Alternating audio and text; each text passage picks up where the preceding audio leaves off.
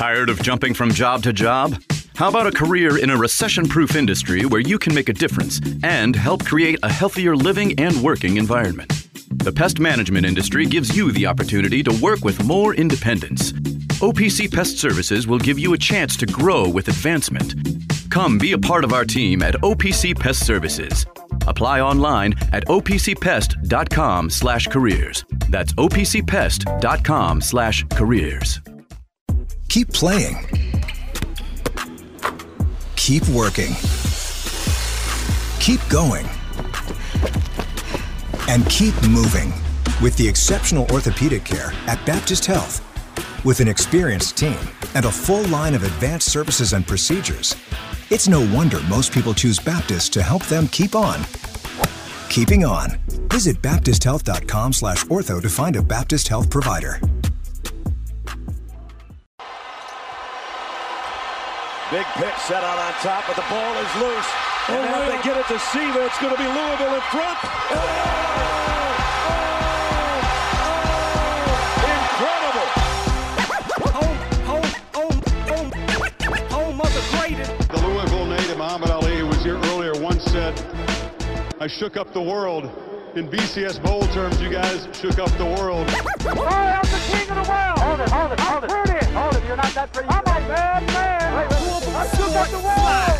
First and third, two out. The 2-2 from Iggy. Swing and a miss. The Cards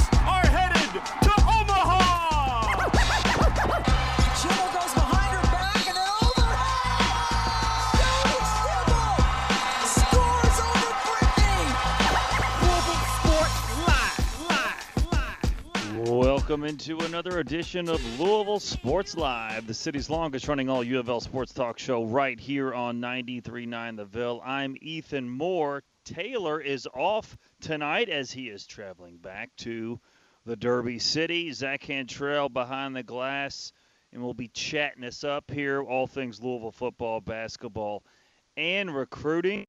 And Zach, I know as an Ohio State fan that um, you're probably not overly happy with the result last night, but you know, You would be right.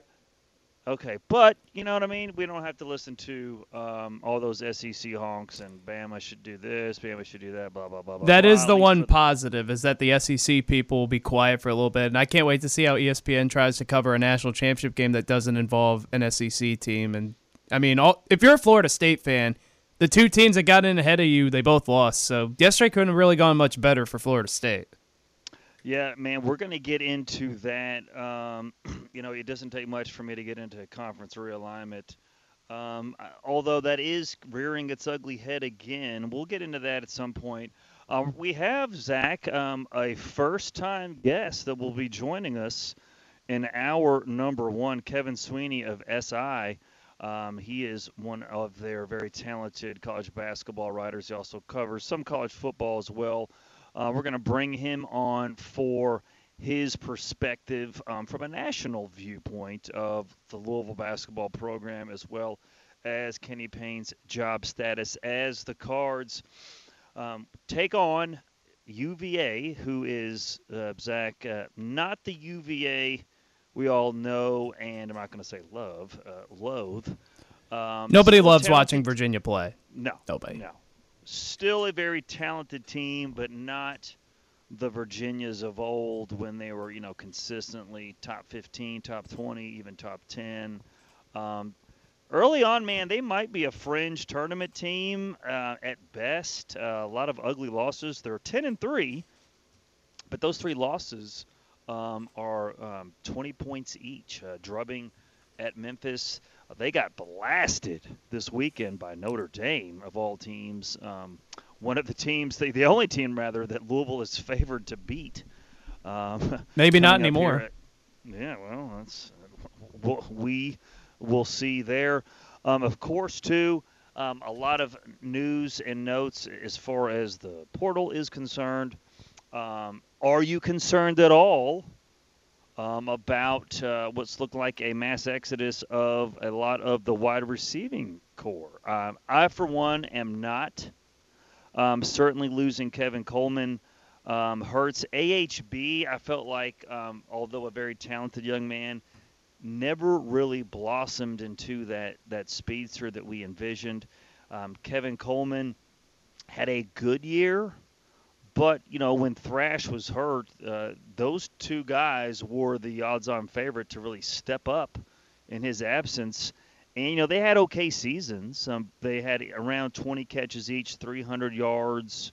Uh, I think they each had three touchdowns as well. So I mean they, they had a good year, but they really didn't step up like we all thought. So um, you know now uh, a true freshman who again in this day and age, uh, you know, there's not, not going to be a lot of patience involved. Um, William uh, Fowles uh, from Florida, he was a high three-star prospect, very good size, very good talent, but uh, just I guess didn't really want to wait too much longer to see where he would fall in the depth chart. So he has entered in the portal as well. So those are three wide receivers. I think Zach probably Kevin Coleman is a little bit of a surprise. AHB not really in you know any other wide receiver. I guess Fowles was a little bit, um, but overall, um, I'm not concerned, and I really think um, when this portal class is all said and done, we are going to be very, very happy.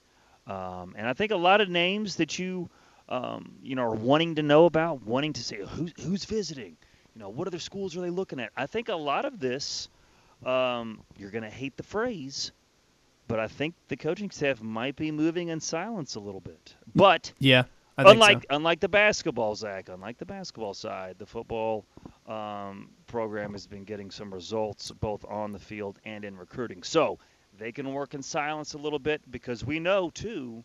Um, there's been a host of visitors um, that are canceling because they're getting you know their list out there early, and if they're not visiting, more often than not, they're getting paid not to visit, or, or getting more money to go elsewhere to take other visits. So it's a crazy, crazy world, man, out there, um, in these in the NIL stages. So that is where uh, we'll focus on tonight. Um, but you know, there's not a whole lot going on that was any different from when we last uh, joined you guys on the airwaves in terms of Louisville men's basketball and football. Of course, football wrapped up um, a good season, although very disappointing end. And I don't think Zach anybody's super excited for the ACC slate upcoming for the hoops team. No, I'm thinking not. I mean, you start right away with Virginia, and even when Louisville's been good historically, they've never matched up all that well with Virginia. Uh, you nope. got North Carolina coming up. They're in a tight one right now with Pitt. Pitt looks actually better than I think people kind of anticipated.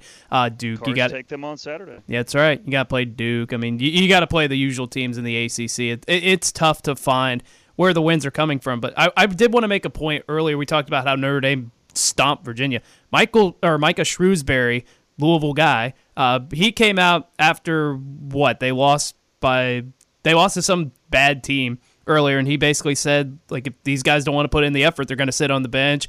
We're going to find replacements. We're going to do this and that, and that was refreshing to hear from a coach after his team underperformed and did not go out and take care of business. And it's something that the current administration at Louisville just does not do. And it's paid off for Notre Dame. They're playing better basketball, and they went out and handled business against UVA. Like, I don't know, maybe motivating your guys and putting a fire under their ass. Maybe that'll work every now and then, but I guess we'll never know. No, and if you listen to Kenny Payne's presser today, I mean, nothing really stood out to you. Um, if if you listen to it, it was only about seven or eight minutes. Um, the one thing, Zach, that that kind of stood out to me was was asked about, you know, are you, um, you know, what do you think of this year's ACC um, makeup, uh, the teams out there? And he was like, you know, I haven't really had time to watch any ACC basketball. I'm just focused on Virginia. Well, you know, again, you know, the cynic in me is like, well, you know, the you have about two weeks off. There's a lot of basketball on. Now is the time when the kids are off to kind of scout, you know, some opponents maybe within the next two weeks or so. Um, but based on what he said, um, you know, they're just focusing on Virginia. And I don't know if they've watched much film on Pitt or not either. And those last year, if you remember, um, they took a Um, you know, they lost just about every game, anyways, but they had two embarrassing losses at home and at Pittsburgh last year. Yeah, those were the ones that really stood out to me. Like the one, especially on the road, when they just went to Pitt and looked like a Division two team. I think that was probably their worst performance of the year. I, I did want to go back to football for a moment. I, I do think that they're moving in silence. I trust that they're going to go out and get receivers. Alabama just had another receiver go into the portal. And they got, you know, Ja'Corey Brooks, who, of course, he had success at Alabama. Like he had put up some numbers, had a big touchdown catch against Auburn to help him win the Iron Bowl a couple years ago. I, Jeff Brohm's not going to let the receiver room go to shambles. Like this is one of the best offensive play callers in all of college football. He, what what he see last year is one of their weaknesses, the tight end room. Well, they went and bulked up at tight end. I think he's going to be just fine. Like I, I know Kevin Coleman, that's the one that hurts, but I I think Ahmari Huggins, Bruce. I think we knew he was probably going to leave. Um, but I, I I don't really worry that much about the receiver depth. I'm. Do you put any stock into Pierce Clarkson, like all the stuff going on there, or do you think that's just smoke? I- I, think there's there's it's just I, I would even call it a smoke. I think it's maybe an ember. Um, no, and that, and I think primarily because this coaching staff and Pierce Clarkson's father um, are on the same page. They were on the same page with Sat. Uh, you know, they want him brought along. They want him in the weight room. They they they don't want to throw him to the wolves. And I think too, no matter what, I, I, I truly believe the plan for Pierce was to redshirt his f- true freshman year because remember he enrolled early, so um, he's been here now a year and a half, and I do think after that, uh, it, it's more or less he would be battling for the backup job for his you know redshirt freshman year, get a lot more reps. You know, hopefully. Uh, we're talking, you know, blowouts. You got Austin Peay and Jacksonville State to start the season. Those should be comfortable wins where you start getting your younger backup some reps. And then two, we have to see Zach after spring ball who's in that in that quarterback group. Who is still going to be here? Now you have Brady Allen, who's a four-star guy, Harrison Bailey, um, as well, four-star guy. I think a five-star at one point. Now he was a preferred walk-on. I do think you're going to see some movement there in that quarterback group out after spring ball but I, I don't think one of those quarterbacks that moves on is going to be Pierce Clarkson. I think that they the plan all along has been for him to to to really take his time so that he can be that guy his redshirt sophomore year on. I don't think at least the hope now Zach is that after this season Louisville's not Louisville's going to feel good about where they are with the quarterbacks because remember Rivals ranks Deuce Adams a four star as well. So you Yeah. have an, another talented guy. He's not coming now. He was supposed to enroll originally. His plan was to enroll in January. That has now been pushed back to the traditional timeline. So he'll be here June, July. But I think you know the the plan all along for Pierce is to be the backup there, and then hopefully, you know, in 2025, you're going to have Pierce, Brady Allen, or Deuce Adams, you know, competing to, to be your starter. uh, With especially with Allen and Clarkson here, um, a couple of years now. Again, I could see a scenario where, you know, next spring, if Pierce Clarkson is named the starter, that that Brady Allen wants to go elsewhere because, you know, he wants to play. Um, but I think I think Deuce Adams has the same type of plan that Pierce Clarkson does. He's going to be brought along. They're not going to rush him.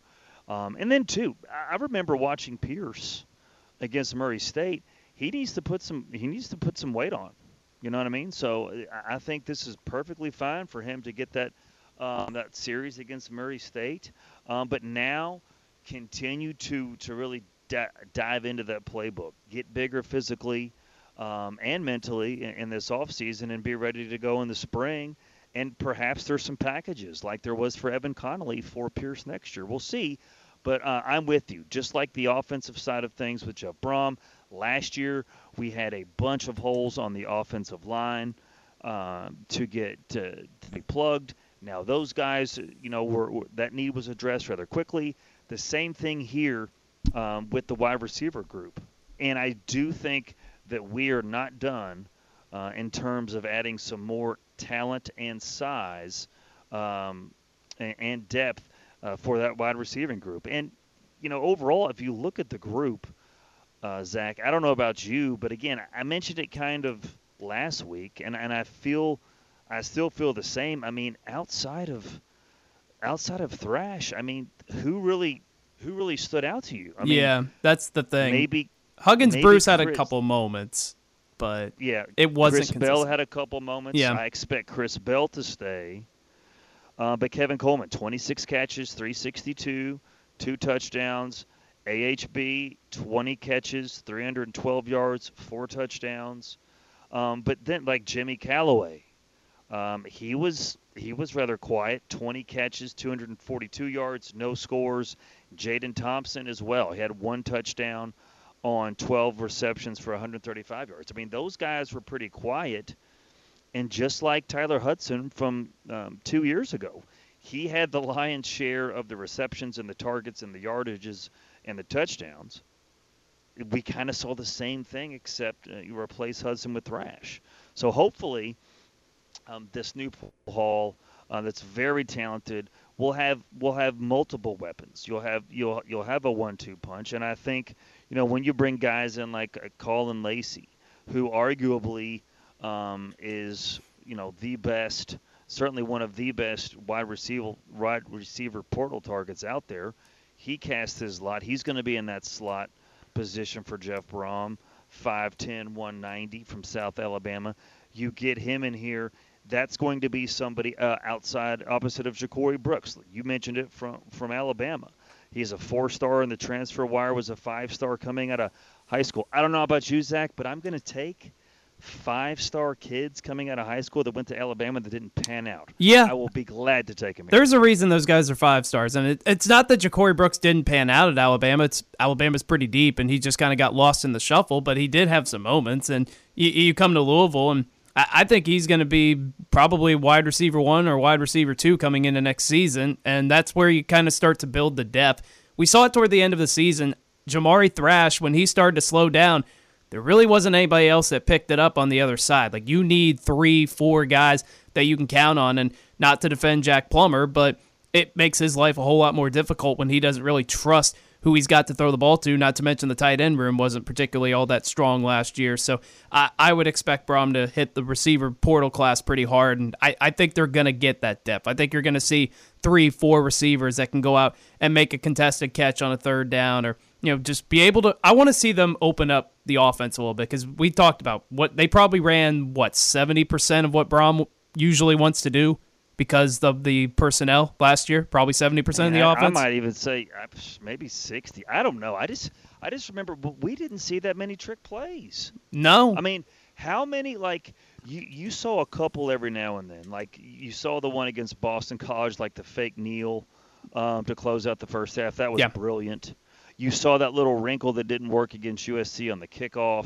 Like I want to see more of those flea flickers. I liked Evan Conley doing the fake pitch um, out of the wild card. Like I, I like seeing those little wrinkles, but we didn't even see the wrinkles very much. No, we honest. really didn't, and that's the thing he was known for at Purdue. I mean, how many times in big games they against Ohio State in 2018 they faked the punt, which kind of turned the momentum of the game. We saw it, you know, against Michigan State. They had a throwback to a running back for a touchdown that kind of helped break that game open. Like uh, in a lot of the big games that he coached at at Purdue, they were running fakes, they were running flea flickers, they were running trick plays. And I just I don't know if he trusted the personnel on this team to be able to do that. But what he also knew is that the strength of the team was Jawhar Jordan and Isaac Guerendo. So he rode with it, and that's what a good offensive play caller does. and there has been some rumblings, rumblings, nothing official, that that I think that Guerendo um, could potentially be leaning about returning. Now, um, I think the book was basically written on him. At least all the scuttlebutt was that he was not going to be back. I think that is at least an option. I have no, um, I have no inside scoop. I just that's the vibe that I've kind of heard hearing. I wouldn't be able to put like a percentage of likelihood. I, me just talking, I say maybe 40, 60 he comes back. Um, so I don't know, but I think that is an option. I think Quincy Riley could potentially be um, returning as well. Um, you know, and each day you don't hear um, these guys in the portal. I mean, uh, two plus two equals four, as far as I know. So uh, it looks like again they could be trending towards things. There's nothing official. I haven't heard one way or the other. Um, but generally, if you want to make your decision, um, we would have known that by now. I think the portal closes tonight at midnight for for a time period, and then it opens back up. I think back in the spring. Um, I'm not exactly sure on the timeline for that, but I know that window is closing here shortly as you know these spring semesters get started. So again, moving in silence is the football staff. I think there's going to be several guys making visits that we won't know um, until after the fact, or they might pop with a commitment. So keep your eyes and ears open for this weekend. Uh, and I think when it's all said and done, we're going to be very, very pleased with this portal class. Yeah, I, I mean, when you rank in the top five in portal class, I think you're obviously pretty happy with it. But I like that they're they're not just relying on running back, receiver, quarterback, name your position. It's kind of a spread out, balanced class. They're getting guys on both sides of the ball, and that's needed because Ron English's defense toward the end of the season not particularly good. And what I want to see is them, you know, actually have second get secondary guys, linebackers. You can't just rely on the defensive line to get after the quarterback and have that as basically the only thing you do on that side because if you run into a good offensive line that gets neutralized and then you're kind of stuck. So I want to see them emphasize secondary and linebackers. That's the biggest things I want to see them do defensively because I, I trust Brohm offensively. Oh, He's yeah. getting the tight end room, gonna get the receiver room. I think if you know if Guerendo ends up leaving, I bet he goes and gets a running back as well. Yeah. Yeah, I have all the confidence in the world. Again, remember how dire the situation was last year, last spring with the offensive line, and literally Brohm went out and locked that up in less than a week. I mean, you had guys visiting and committing, and you know the lion's share of those guys were who your starters were outside of those returnings, returnees. So I'm with you. I have all the confidence in the world that it, when it's all said and done, it's going to be a very impressive portal haul. I mean, you're just looking at some of the guys right now. Thor Griffith, five-star name, maybe four-star uh, talent-wise in the portal class. He's going to be on the D line. Jordan Guerad, he's going to be there as well. And then all ACC and All American Ashton Gillotte returns. You got Mason Reiger back. Des Tell, Jermayne Lole potentially coming back, Jared Dawson potentially coming back, Purrier. I mean, there's a lot of talent there. Linebacking corps, TJ Quinn. Hopefully, Ben Perry stays. I, I haven't heard anything different there. Stanquan Clark, um, you know, potentially starting there too. Those are three talented guys right there Perry, Quinn, and Clark. Um, TJ Capers, remember that five star that came in from Miami er, um, uh, as an early enrollee? He was hurt. He's rehabbed. He'll be ready to go. Antonio Watts, uh, the guy that, that made a lot of plays uh, in a backup spot and on special teams, he's back. So there's gonna have there's gonna be a lot of talent here. I'm with you though. Defensively, you really have to shore up that secondary. Now, MJ Griffin coming back healthy, that would be big. Of course, you've gotten Jalen Kimber from Florida, Corey Thornton from UCF, and potentially Quincy Riley coming back. I feel good there, but I still need more depth and more speed. What's what say you in terms of where we are now, first defensively, then offensively? Who who do you feel like Brohm still needs to kind of shore up? What position groups? Yeah, I said defensively. I think secondary. That's the position I want to see them get better at. MJ Griffin coming back helps out, but I I need to see that secondary. Especially the safeties. I think the safeties, we saw a lot of bad angles. We saw some bad tackling uh, against USC. When you allow Miller Moss to throw six touchdowns, you, you need to go out and uh, you got to attack the corner room, got to attack the safety room. Everything should be open there. I want to see the linebackers as well. Did we really hear anything about Louisville's linebackers last year? Not a whole lot of tackles for loss. I mean, teams didn't really necessarily run the ball down their throat, but they weren't necessarily uh, dominant against the run either. So I think those are the two positions defensively that I want to see. And then, I mean, let's see what they finish off with with the receiver room. I. You, the other position I think that always gets undervalued by fans is the offensive line. And mm-hmm.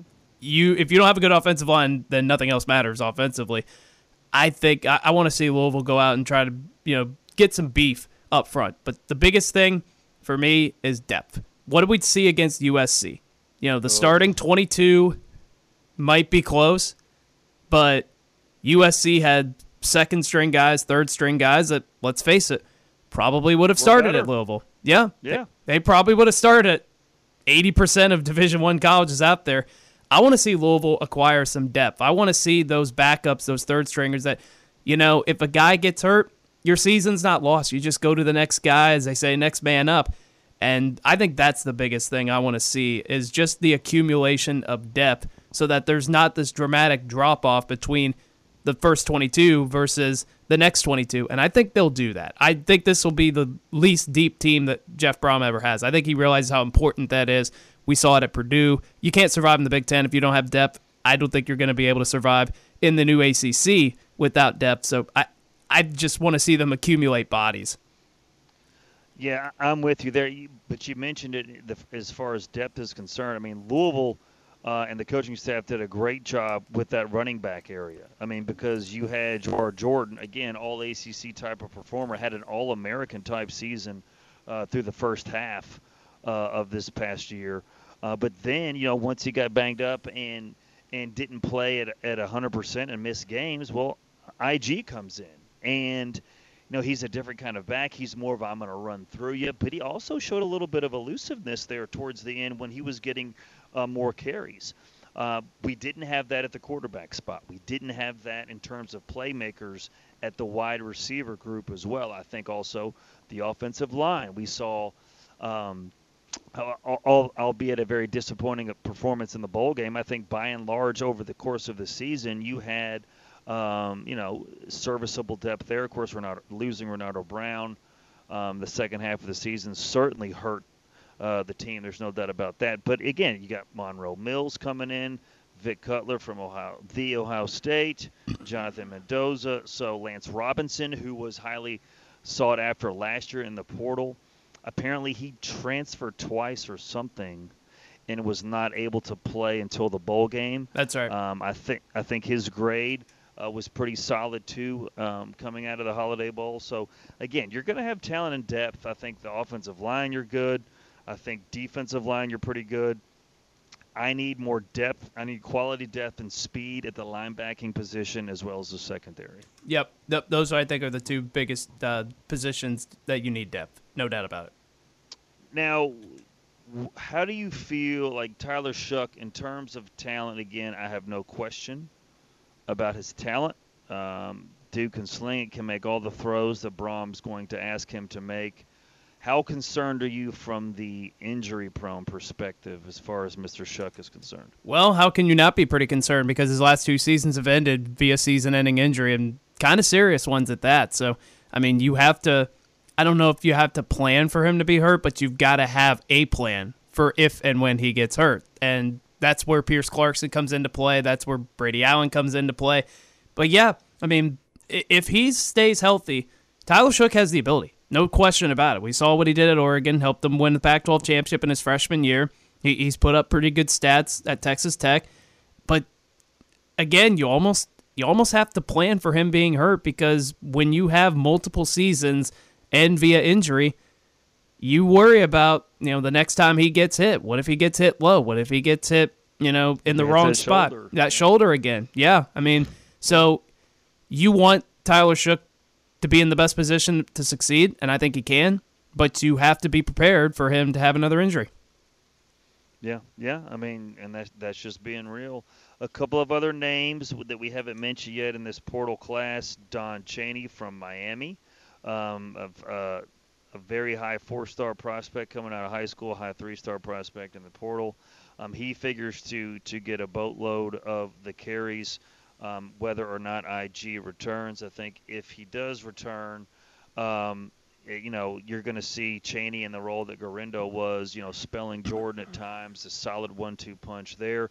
And Keyjuan Brown, he was a guy in limited run that I felt was very, very impressive. Very shifty back, very quick first step. Um, he was a mid three-star kid from Atlanta. Um, I'm hoping that he stays in the fold because I could see this kid being a playmaker down the road for the Cards. Um, some again, some additional depth pieces. Jalen Kimber, corner from Florida. Tayon Holloway, corner from UNC. Um, you know, I don't know if those guys are, are going to be starters or they're coming aboard to be starters or they're going to be depth pieces. But still, if they can if they can bring a speed element to that position group, then I'm uh, I'm all here for that. Um, so so we'll see what happens there. Of course, Isaiah Cummings coming over from the school up the road, um, a Male graduate. Glad to see him finish his college career at his hometown school. That'll be cool. And there's going to be places for him as well. He's listed as a tight end, but you also have Mark Redman, uh, both a four-star coming out of high school and a four-star in the portal era. And then Tanner Koziol, I believe that's how you pronounce his last name, from Ball State. And I will go on record. I've said this numerous times. I'm going to say it again. The Louisville Cardinal, Zach, looks a million times better than the Ball State Cardinal. yeah. Oh, more- for sure. lot, lot more fierce. The Louisville Cardinal has teeth. The Ball State Cardinal does not. I think the Ball State Cardinal looks a little constipated, and the Louisville Cardinal looks like he's getting ready to fight. So that's good there. But you have those two guys, Mark and Tanner, manning the, the tight end pos- position, um, as well as uh, Johnson, who the four-star tight end from Southern California, who had a rough go of it, if we're being honest, against USC. Had a couple penalties, was lined up incorrectly. Uh, but again, when you're a true freshman, you haven't played all year, uh, you're going to have to expect that. It's not going to go flawlessly. So uh, that's where we are with the football side of things. Uh, we're going to be joined by Kevin Sweeney from SI here in a little bit to get his take uh, on Louisville basketball. Uh, but Zach, before we get Kevin, I'm going to throw out this number. We talked about it a little bit last week. If I set the number for wins in ACC play, I'm going to ask Kevin this too. Mm-hmm. If I set that number at three and a half, what do you? What do you? eh, Before you answer, but, but think about it. There's going to be some opportunities. Sure. You got Notre Dame. You got you know a Syracuse. You have you know Georgia Tech. Again, Louisville can lose all these games. Don't get me wrong. Louisville can lose all these, just just as easily. But I do think there's going to be some opportunities for wins, and I think with the talent on the roster, they're going to be due for a couple of hot shooting nights. If I'm given the three and a half number, I'm going to take the over barely. So where do you think they're coming from outside of Notre Dame? Like, what's the ones that stand out? I guess. I mean, I'm going to go with Georgia Tech at home, Notre Dame at home. Mm-hmm. Um, they have three games to close out the year at home. I think they're going to get one of those three. Syracuse, Uh, VT, and BC. Yeah, I mean, again, Louisville could lose all three too. Yeah. But I still feel like the only the only games like I'm you know kind of zeroing in on. Duke. They're not winning um, that one. No. Neither Um, of them, and- but and I- especially not there. And I'm not and I'm not ready to say they're going to have a win on the road either. No. because they've yet to do it. No, Kenny hasn't Um, won a road game, so I just, I think I would probably give them four, just based on the law of averages, based on hot shooting, and based on the fact that they have more talent than they had a year ago. But I mean, that would only be doubling last year. I mean, that means you're saying, ah, we're going to go four and sixteen instead of two of eight, Yeah. two and eighteen. that's right. I don't feel confident. Like it, the number's No, three and a half. That that that uh, that's about perfect, actually, as far as where to kind of lay your money because I don't really feel have a strong feeling either way. Like if they won two ACC games again, I wouldn't be surprised. If they managed to win four, five, even, I also wouldn't be surprised. I I have no feel for them. That's the biggest problem with Kenny Payne and the problem with this program. There's no feel for anything whatsoever, and it's hard to wrap my mind around the fact that they won five non-conference games against worse competition, and yet they're going to figure out a way to win even four ACC games, like just on the surface of it. Exactly, and see that's where I am. If and uh, I'll pull up the KenPom numbers here in a minute, but like if if Louisville's five and seven against a schedule that's ranked in the 300s, why would you think that you know, Louisville would win one less game against a much tougher slate? It, but but part of my thinking for this is just because Louisville's just going to they're going to have a game like Western Kentucky and Clemson last year, where they shot the ball well, and you know they were finally catching the breaks despite the coaching or Fair. lack thereof. They just they just made plays themselves. Yeah, I mean, not it. That's why we don't gamble because I have no idea about this team. But yeah, I think four would be reasonable. Maybe could they get a fifth in the ACC tournament if they get the right matchup? I don't know. Mm, it's yeah, probably not because it's not. It's away from the Yum Center. That's also so true. until, and, I don't think the ACC otherwise. tournament's not. They're not coming to the Yum Center anytime soon. No, no, no, they are not. Well, before we get before we talk to Kevin, Louisville is ranked 182 in the latest KenPom, and their strength of schedule for the non-conference slate is 305. Now there's 363 Division One teams. If you're five and seven against the schedule ranked 305, then again I can see where uh, if you're saying you're crazy, if you're going to take if the number's three and a half, you're going to take the over, why like? I get it, um, but I still just feel like man that you're going to have some opportunities. Uh, not that it matters. I mean, let's be honest. Not that it really matters one way or the other. Uh, but we'll see. We're, now we're, we're pleased to bring on um, an LSL first timer, Kevin Sweeney from SI. How are you, boss? Thanks for joining us. What's going on, fellas? Happy New Year. Happy New Year to you. I'm glad to finally be able to get you on the program, man. I love I love your insight, love your takes. Do great work um, at sinow.com. Uh, so let's let's start things. How shocked were you at Louisville's four and twenty-eight season last year? Uh, very shocked. Uh, I, I think I at least had some initial optimism that despite it kind of being a wonky roster, that there would be a level of kind of energy and, and fight that came with the Kenny Payne era that, that never never really materialized. And that was obviously evident from Lenoir-Rhyne and moving forward. And um, you know, I, I think that was you know, it was certainly you know, four and twenty eight is a concerning sign in its own right. But I, I just think the lack of energy, the lack of fight, the lack of inspiration that that, that group showed uh, throughout last year was as good an indicator as anything that things were not likely to go well uh, under Kenny Payne at Louisville. Um, and we're talking to Kevin Sweeney at CBB underscore Central on Twitter X. Uh, give him a follow. Does great work. Um, so Kevin, so I, I noticed that last statement. So you didn't have necessarily any confidence that Coach Payne would get the job done going forward. You had seen enough from last year's four and twenty-eight campaign to not give you any confidence going forward. Is that is that an accurate assessment? Yeah, I mean, I, look, I, I thought that the the talent level was upgraded this spring mm-hmm. to at least feel confident that you know, look, he, you know, he had an opportunity to start to turn it around. But in my opinion, I, I just felt like it was going to be a very tall task to go from that to ever building a program to the level that Louisville expects. It didn't mean it was necessarily like, oh, he's going to get fired this year, he's going to be done. But I, I, I just thought, you know, I, I don't think any coach who is going to be the head coach at Louisville and achieve what people expect you to achieve at that job uh, can go four and twenty eight in that job. I just I just don't think that if you're that level of coach, you don't find a way to win more games. Well, you're you're 100% correct, and that's the uh, vast majority of Card Nation agrees with you, uh, Kevin. And, that, and, that's the pulse right now. Um, that leads me into my next question. Were you surprised at all that Josh Heird did not move on from Payne after the uh, embarrassing loss to Kentucky? Uh, we refer to them as the team up the road on this show uh, a couple of weeks ago. Yeah, look, I, I think it, it felt somewhat inevitable after Arkansas State, like, oh, we have to make a move just to make a move. And after the 1st mm-hmm.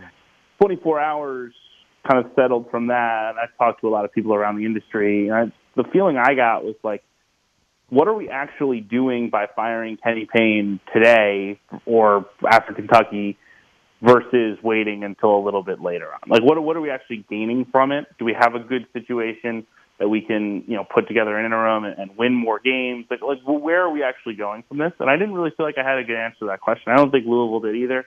Look, I mean, there, there's a certain statement and a message you send by firing him just because, look, this isn't acceptable, and you know, try to get a little bit of the egg off your face. But you know, there was no salvaging this, and so at least in, in my estimation, I didn't see it as some huge shock that they didn't elect to make a move because I still think it's inevitable at some point or another.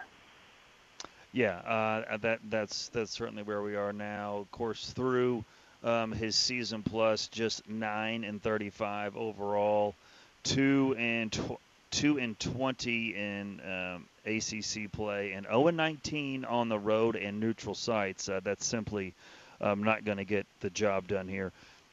So, Kevin, uh, you know, you talked to some industry sources after um, the last couple of losses.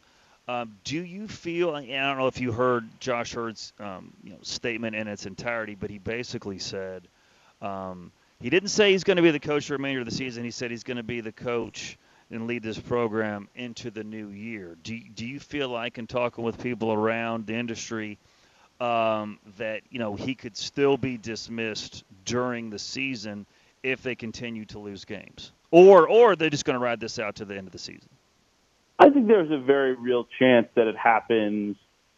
Uh, I, I'd be surprised if it happens in the next two to three weeks. I don't think this is a Martin Luther King Day firing, save for another, you know, huge embarrassing moment, right? You know, you lose the game by 50, maybe it happens. You have a Karan Davis 2.0, maybe it happens. But I, I think the most likely outcome is is some sort of parting of ways announcement towards the end of February.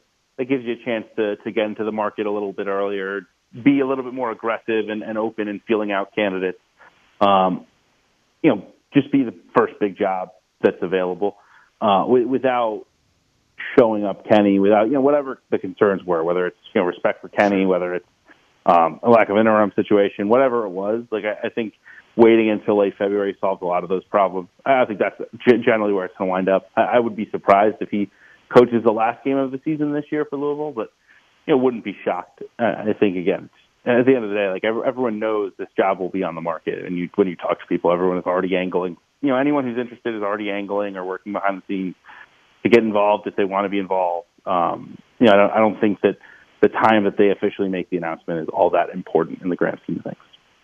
So I want to dig a little bit deeper into that one. So um, you, you've heard. I mean, there's certainly been rumblings as well that uh, you know potential suitors are you know are well aware that this job is going to come open. Do you have any reservation at all that Louisville uh, will, will wouldn't be able to attract a big time head coach for this position when it becomes available? Well, I think it depends on your definition of big time, right? Like I, I think it's going to be hard to pull, you know, truly proven elite coaches are, are very hard to pull, right? Like there's Sure. a reason Scott Drew hasn't left the job. There's a reason that Jay Wright is retired and not coaching somewhere else right now. Like like you you talk about that level of name, I think it's going to be very challenging. But I think that Louisville should be able to pull a very very accomplished coach, right? Like to me, the floor should be like a Dusty May. Um, the floor could be you know a, a sitting high major coach with you know tons of experience. Like uh, I think Greg McDermott at Creighton would be an example of this. Like Greg McDermott, I, I think would want that job. He instantly raised the floor quite a bit. He just went to the Elite Eight last year. He's got another very good team this year. Plays a great style of basketball. Like to me, that's the worst case is you're getting someone like that, and you can swing swing bigger, obviously. Um, but to me, I think be able to get, if nothing else, a proven high major coach or the best mid major name on the market in Dusty May. Yeah, that um, that's uh, he's been a name. Uh, we've heard that name uh, as well. There's there's a lot of hashtags going around. Lusty Dusty. Um, yeah. Also, we've got you know Mick is the pick for Mick Cronin. So um, Kevin, all right. So put on your AD cap for us. Who do you think? Just if you're the AD at Louisville, what? Give me three names who you think are you know top coaches and gettable coaches for Louisville as um, as we are this current state of affairs with the program. Yeah, I- think I think Dusty would be one. Um, I, I think Jerome Tang would be a name that I would very seriously consider. Not having a great second year, but you know, just the job he did a year ago at, at Kansas State was remarkable, and would certainly be the type of guy to bring excitement and energy back into that program. His ability to you know go out in the community and engage with people and uh, make them feel a part of of building a program. I think has been one of the more special things he's been able to accomplish at at K State, and I think that's exactly what Louisville needs right now, given you know some of the apathy that, that you see, um, you know, with the empty seats and, the challenges of, just getting a fan base back engaged. Um, you know, third name, you know, I, I think you obviously have to mention Mick and Mick Cronin from from UCLA. Seems somewhat unhappy with the current status quo at UCLA. I don't know how the money works there. He has a monstrous buyout to to get out of his contract at, at UCLA. Uh, but stranger things have happened. So I think he, he has to be on your call list because of his ties to the state, uh, his experience, and, and obviously his track record as a winner. Right? If you're if you're Louisville, you're a proven winner. Here's a guy who's been to the Sweet 16 each of the past three years and went to a Final Four. So uh, have have to at least consider Mick Cronin if if he's able to get out of his contract money wise. Yeah, absolutely. We're talking to Kevin Sweeney at CBB underscore Central on Twitter X. Uh, does great work at SN SI now. Um, go check him out there. Um, has uh, several stories out on the uh, very entertaining Washington Texas matchup last night. Uh, Kevin, uh, we talked about this number. Um, I don't know if you're a betting man or not, but just hypothetically, if I set the number, the over under number for wins for Louisville basketball in ACC, they got 19 games left at three and a half. Are you taking the over or under? Oof. Um, I think begrudgingly, I would take the over. Um, I think they probably get to four or five. I, I think that this team is more talented. I, I've actually seen them in person three times this year, all three losses, but the two games in, in New York and then the DePaul game in Chicago. Uh, and I, I thought, especially in New York, like they, they showed real promise, they showed real talent, and there are going to be games like that where they're in games, and I would think that they will win a couple of them. Will they win you know, four of them. I, I'm not necessarily sure they will. I'm certainly not confident in taking it, but I, I, I think that they will find a way to win. I think I think they do get to four. I don't think it'll be much more than that, but they can get to four. We're talking to Kevin Sweeney here on Louisville Sports Live again on Twitter X at CBB underscore Central. Kevin, you, you mentioned that you actually saw with your own two eyes uh, Louisville DePaul that game, I think after that loss, that really ratcheted up the fan uh, frustration, anger, apathy. You could kind of roll all those into one. Um, what was the most shocking thing in, in terms of Louisville that you saw when you witnessed that game live? Um, that's tricky. I think one of the things that that really stands out when you watch them, especially in a game like that where you know they kind of got punched in the mouth early and didn't know how to respond, is they Louisville is a lot of me, me, me, me, me guys, right? Like it feels like a collection of dudes who are out there to go collect their own numbers and not any real collective buy-in uh, into anything that a coach is selling. And obviously, you know, and I know it's something that Kenny talks about a lot in press conferences and kind of become, you know, punching bag line of sorts. But you know, I, I think part of that's on the coach, right? It's a coach's job to recruit kids that will buy into yeah. your vision, and it's on a coach to take those kids and get them to compete for one another, to play for something bigger than themselves. And I, I just did. I, I just felt like, especially once things went wrong, right? Especially as soon as as, as soon as they got punched in the mouth and, and struggled and went down, you know, double digits in the first half. It just felt like, all right, now it's time to go get my numbers. And you can't build a winning basketball team when you play like that. You you can't. Indeed. Was there something? And we'll let you go with this. Was there something? And we've asked we've asked our listeners this before, and I'm just interested from a national perspective. Was there anything like last year that happened that you were like, "Oof, th- this is a major, major red flag"? You mentioned the loss to to Lenoir-Rhyne. Was there anything that you remember from last year that you're like, "Oh man, this ain't gonna work"?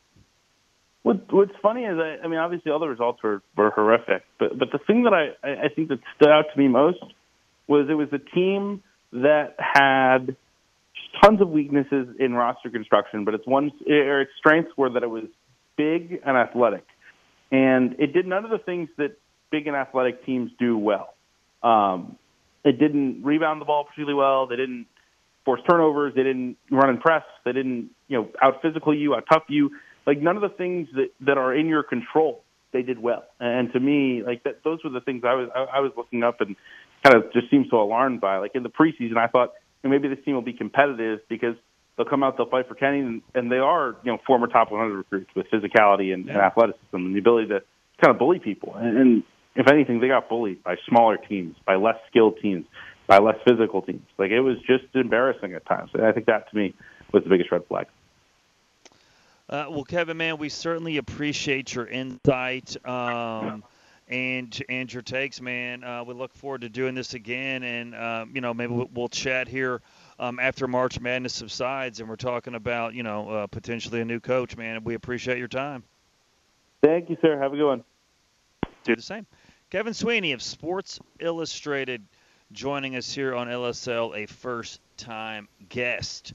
Uh, Zach, anything that he said, um, any takeaways from that, anything interesting? Um, I think that last, kind of his last takeaway was like, you know, they were big, but uh, they were a big team. You know, had some had some talent, but like they didn't do anything well. I think that kind of stands out, and you know, obviously that is not a very good reflection um, of the coaching and instruction going on. Yeah, that was going to be my thing is that they had a bunch of big guys, but they didn't really do anything all that well. So that was kind of my takeaway. But he also had the same struggle that we did when we said, oh, three and a half. And I, I wish we all had a little more conviction that we could be like, yes, they're definitely winning more than three and a half, or even no, they're not winning more than three and a half. Like that that is just it's the perfect number. Nobody knows anything about this team right now. And you know, from the outside looking in, I think everybody's just as confused as we are about where this program is right now. The fact that they've won nine games in the last two years, it's just inexplicable. And, but I, I like the names that he brought up. Dusty May, that's somebody that we've talked about. Maybe he becomes the next guy. May, that's one of the first people you call. I think one of the first people you call is also Scott Drew. Like, there's going to be a lot of coaches. Greg McDermott's another guy that's interesting to me because he's had a lot of success at Creighton. You know, took them to the verge of the Final Four a year ago. That's a guy that has kind of maybe maxed out at Creighton, and he's done a lot of good things there. And Louisville might be a job that take him to the next level. I think he can take him to the next level. Yeah, I think he can. I, you could do a lot worse. Yeah, good. Co- I mean, yeah, good coaches are good coaches, whether you're at Creighton, whether you're at Louisville. And I think he can come here and, at the very least, make the Cardinals a 20 wi- consistent 20 game winner and get you back into the NCAA tournament. Maybe have some opportunities to make some noise in the tournament. I think Greg McDermott would be a decent hire. But yeah, the the coaching names, I think, pretty much the same people that we've talked about over and over again, and you know makes us feel quite plugged in with where everything is right now. So I, I don't think anything really surprised me from that. I, but great great interview with Kevin Sweeney and uh, Opie. Uh, this isn't his first time or his last time on LSL. Yeah, man. Um, eh, but he, you know, he's an uh, again another person that kind of, you know, didn't give us any sp- potential names, but is also hearing buzz that there are people that have, you know, they they understand that this job is coming open, and there's going to be some, there's going to be some very good names, you know, attached to this job search. Um, and then two, I still think, I mean, his rationale and Josh's uh, rationale for retaining Kenny for the time being. I mean, I know no, uh, most people didn't like it, uh, myself included, when um, there wasn't a move. But then, if you do kind of take a step back, I, you can you can listen to that argument as to you know if if you didn't have you know you weren't sure of the amount of players that were going to come back or whatever, uh, but still, uh, you know, I, I'm still willing to, to to see. Let's see how this looks in January because I think there's going to be another out there because I don't know Zach if you've looked uh, at this January schedule, man, uh, but it is uh, it's not going to be easy at all. Of course, they No. start at Virginia, then they welcome a much improved Pitt team uh, to the Yum Center on Saturday. They go to Miami and then welcome in um, again another improved NC State team at home. I think right there on paper, Pitt and NC State at home. Those are going to be your your opportunities to win ball games if Yeah. you're going to win in the month of January. Those yeah, I was just games. I was just about to ask, like, do you think they get one in January? Do you think all those wins are going to come in February? Because I'm split. I, think they there's a they- decent you chance they go winless.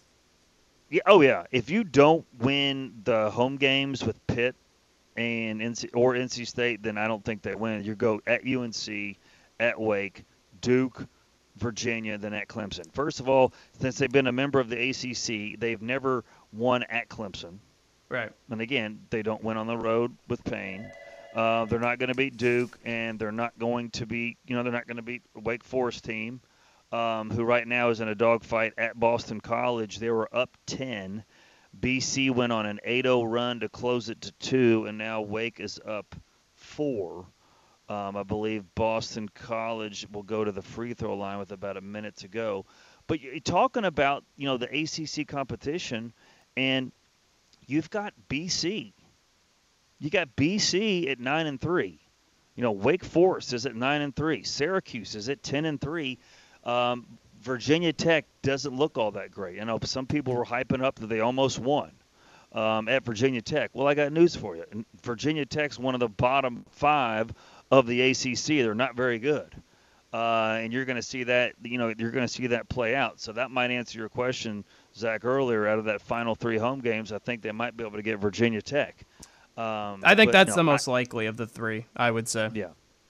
But yeah, I mean, if they don't beat Pitt Saturday or NC State, and again, I don't think they're going to beat Pitt. Uh, Pitt's you know a lot more physical, um, and I you know I don't see him see him beat NC State. I mean, crazier things have happened, but if you miss those two opportunities, and that's on the the sixth and the thirteenth, then you're not winning a, a road game. No. Um, the rest of the year.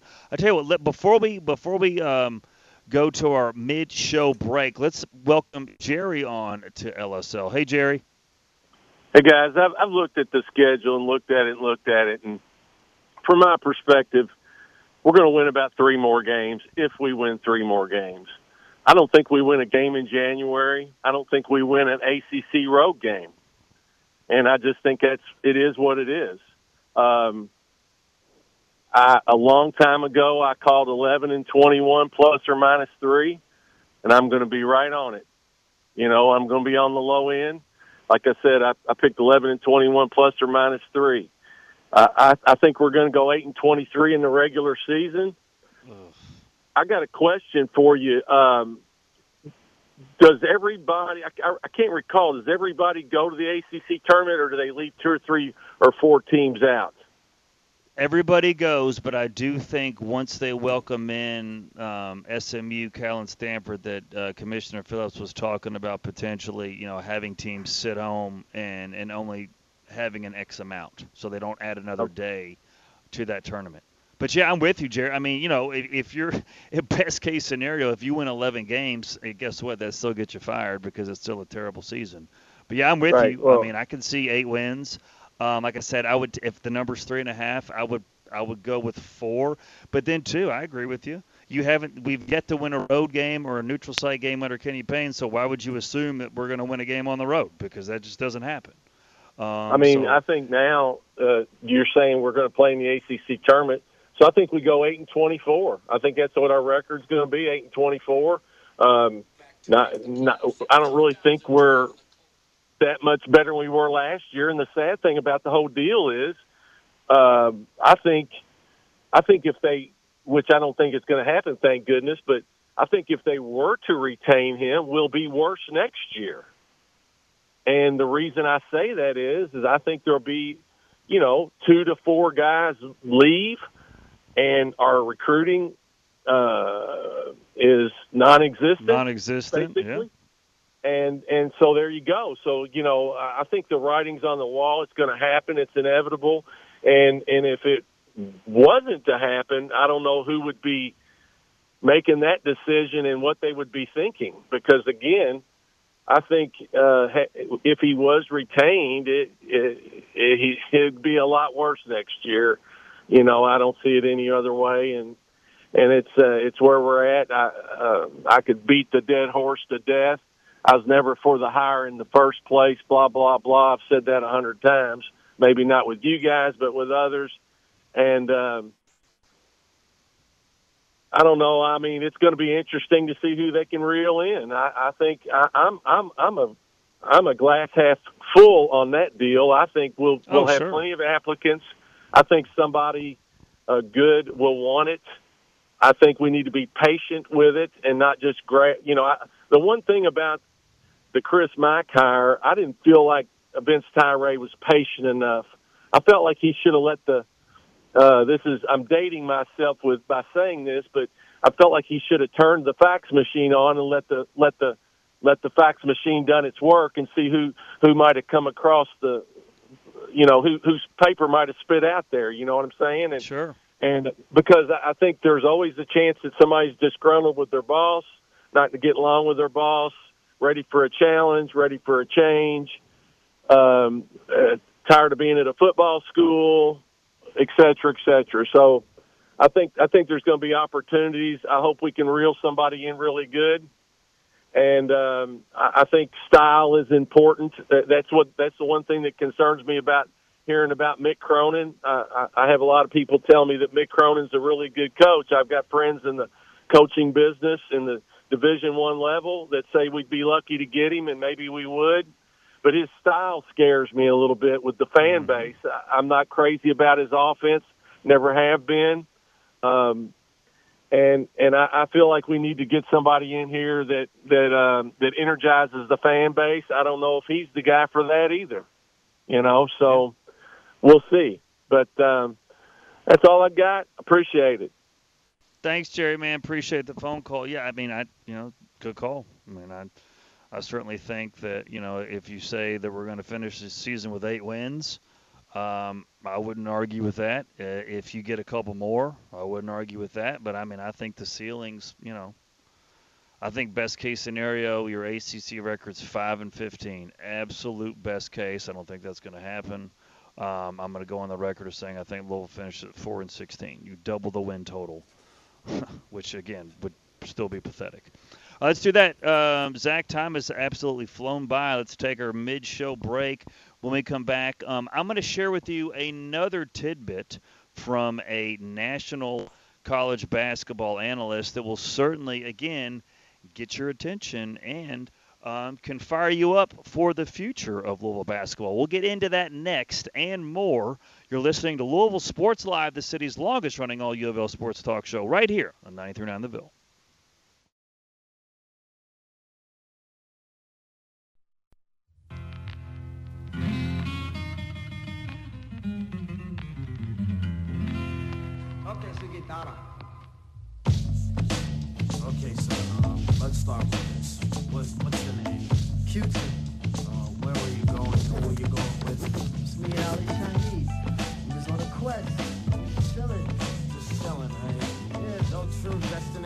Luckily, we didn't leave our wallets in El Segundo. Welcome back into Louisville Sports Live, hour number two of the city's longest running all U of L sports talk show. Ethan Moore here with you. Taylor Lynch is off tonight. Zach Cantrell holding it down for us at the studio, talking all things U of L football, basketball, and recruiting. Before we kick things off in hour number two, I want to tell you about my friends at the Edge Capital. Uh, visit them at theedgecapital.com. Also, you can hit them up at 419 777 4647. If you have a small or medium sized business and you need bookkeeping services, you're going to want to give them a call. Don't pay the CPA rates and hire a professional bookkeeping service that will not only allow you to take the pressure of worrying about managing your financials, but will also give you pointers every month and in depth reviews into how your business's financial health is. You want to spend more time looking for ways to upgrade your business, make more money, leave it to the Edge Capital to handle the rest, especially once tax season is upon us. You're going to want them to take a look at all your financials, allow them to do that part of the work for you so you can focus on your business and growing that. Again, that is theedgecapital.com. Hit them up at 419 777 4647. Zach, I tell you, hour number one flew by, man. Um, I think um, the vast majority, I don't know if you're able to check the, the UPS job te- text line, but I think the majority, and maybe I'm wrong, would would go with us and begrudgingly taking the over in that three and a half number. I just feel like they would luck into it more so than than not. I don't know. Maybe maybe I'm wrong but but we'll see. Again, hit us up 8150 939 is the number. The is jobs text line is 38 31 939. Um, an ACC game just went final a couple of minutes ago. Wake Forest with a road win. And Chestnut Hill, they beat Boston College. That was a crazy end to that game. If you watched it the last like four minutes or so, Wake got out to a 10 point lead. Um, BC answered on an 8-0 run. Wake got it back out to four.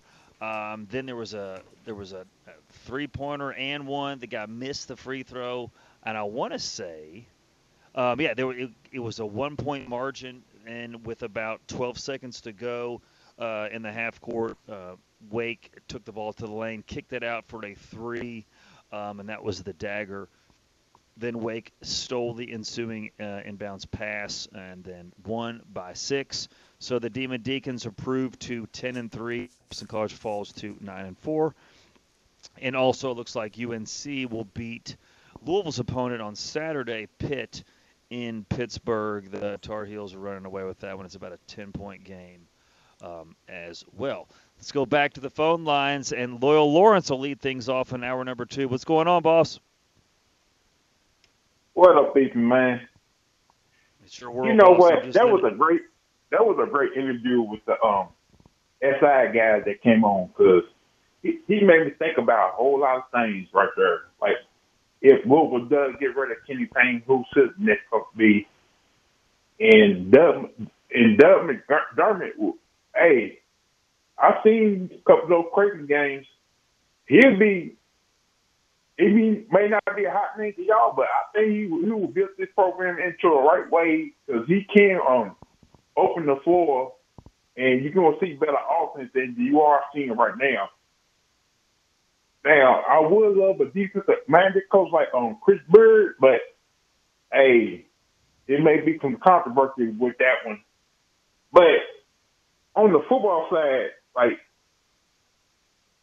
I think Jeff Brohm is going to be okay because he going because I've seen a whole lot of um great um good um players in the transfer portal right now. Like you got that uh, another Florida um Alabama wide receiver in the transfer portal. I would not be surprised if Jeff Brohm um goes after him too. Oh yeah. Think about it. You can't have too many um Alabama, Georgia, and uh, hopefully you saw that linebacker from South Carolina in the transfer portal. I really do hope Louisville goes after them because they need an inside linebacker like that guy. And They do. and with the whole 12 team play, now I said we talked about this on Twitter earlier, on Ethan. With the whole 12 team playoff happening next year, like if Louisville makes the 12 team playoff next year, I'm gonna be happy with that. But what about later on in the future when you have when it goes to 12, probably 16, probably 20 teams? They're gonna be like, yeah, Jeff Brohm making the playoff, but how come he can't make a deep playoff run? Because remember, like every time Louisville went, Louisville basketball went to the tournament, I said, what was what was more important to us, making a deep tournament run every time. Now, are we going to be that fan, that type of fan base where if Jeff Brohm making the playoffs, if he ain't making a deep playoff run, we're to complain about that?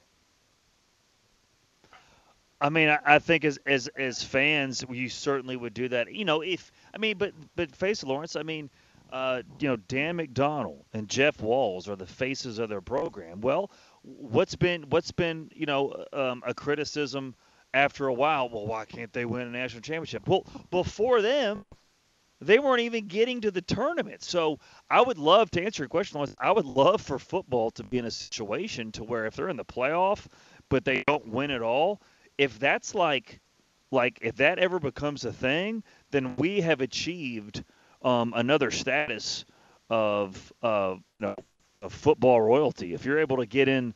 Um, you know, like just use the baseball coach Dan McDonnell for an example. If he he's been here roughly 15 years and he's made five College World Series, something that this program has never done. Well, if you say Brohm's here for 15 years and we make five appearances at the college football playoff, but you don't win it, I mean, I I would be happy as all get out.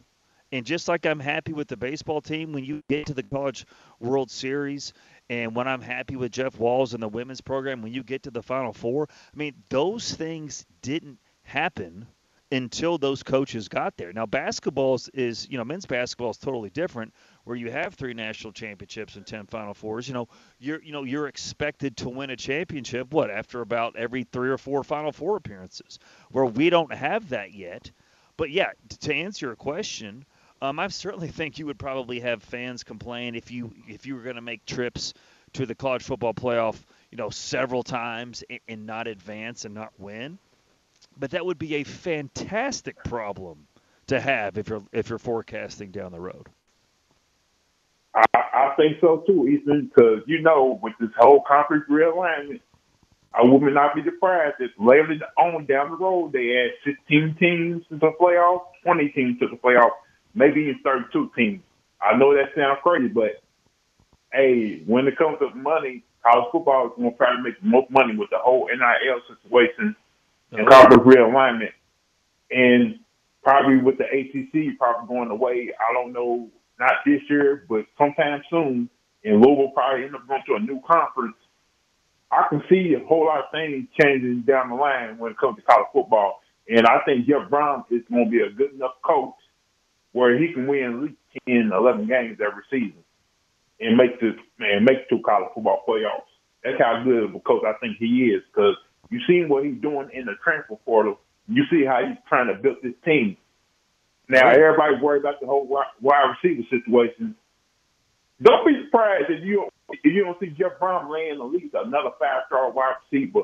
And I'm still hoping that kid in Indiana in the transfer portal comes to Louisville. Oh yeah, yeah. I mean, now yeah, Jaylin Lucas. Now he is reportedly going to take a visit to Florida State. Uh, so that doesn't look good. Uh, you you would not if you want him to commit to Louisville, you don't want him taking a trip down to Tallahassee. That is what it looks like um, will happen. Uh, but yeah, Lawrence, man, I'm with you. Uh, before I let you go, dude, the, the number's three and a half. Louisville basketball. they're gonna. What are you taking? Are you going over or under three and a half for wins in ACC play? I already posted something on your on y'all on y'all um on Twitter. I I saw Oh, that 10, you didn't see 5, that and post? 3. Yeah, I posted that. I like if Louisville can win at least five games, that'd be a blessing. If they can win three, I'll be uh, well. They really did won three games, but after after what after what Boston College and Wake Forest did tonight in Pittsburgh and North Carolina, yeah. Unless unless some unless some things have changed around the around the time they've been off, know, two practices they've been having a day, unless they come out and show me something in Virginia, I don't see them winning any ACC games. Well, Lawrence, I- I'll be to be fair, man. You know, it doesn't matter if Payne was the coach or not. I mean, Pitino and Mack could never beat Virginia either. So um, I don't think we're going to see anything from The reason, Um, the re- I'm sorry, but the reason why we keep moving to Virginia because we ain't knocking down three pointers. Because Virginia gives you wide open three pointers every time. And what happens every time, Ethan? Some brick. we can't hit three pointers. You have somebody out the blue go show up and put up 25 points. Because remember that game? Because what the what, who was it? Like JJ? Um, I can't. Yeah, I can't remember the kid's name. He was a high high ranked foul foul play for Pitino. But if Skyy Clark, Tre White, Curtis Williams knock down three point shots, and um, Brandon Hugley has to get rebounds, we may have a chance, but I don't see it because Now, these- historically, like- yeah, historically at, at home here recently with Virginia, they have been competitive games. I mean, last year Louisville only uh, lost by three points when they played uh, the Cavaliers in Louisville. And they got busted up there in in Charlottesville. I mean, I, and I expect that to happen tomorrow. Um, you know, again, I don't know if this Virginia team is good enough to blow Louisville out by over 20, but I mean, I'm I'm expecting Louisville to lose by double digits. Um, and I will have you for the Louisville basketball postgame show tomorrow night um, when uh, the network coverage concludes. Lawrence, thanks for the phone call, buddy. As always, I'm sure I'll be talking to you tomorrow night. Um, Zach, such a small world. Um, I'm watching St. John's and Butler. What Louisville ties? I'm gonna I'm gonna quiz you. What Louisville basketball ties are there on the Butler coaching staff? Whew.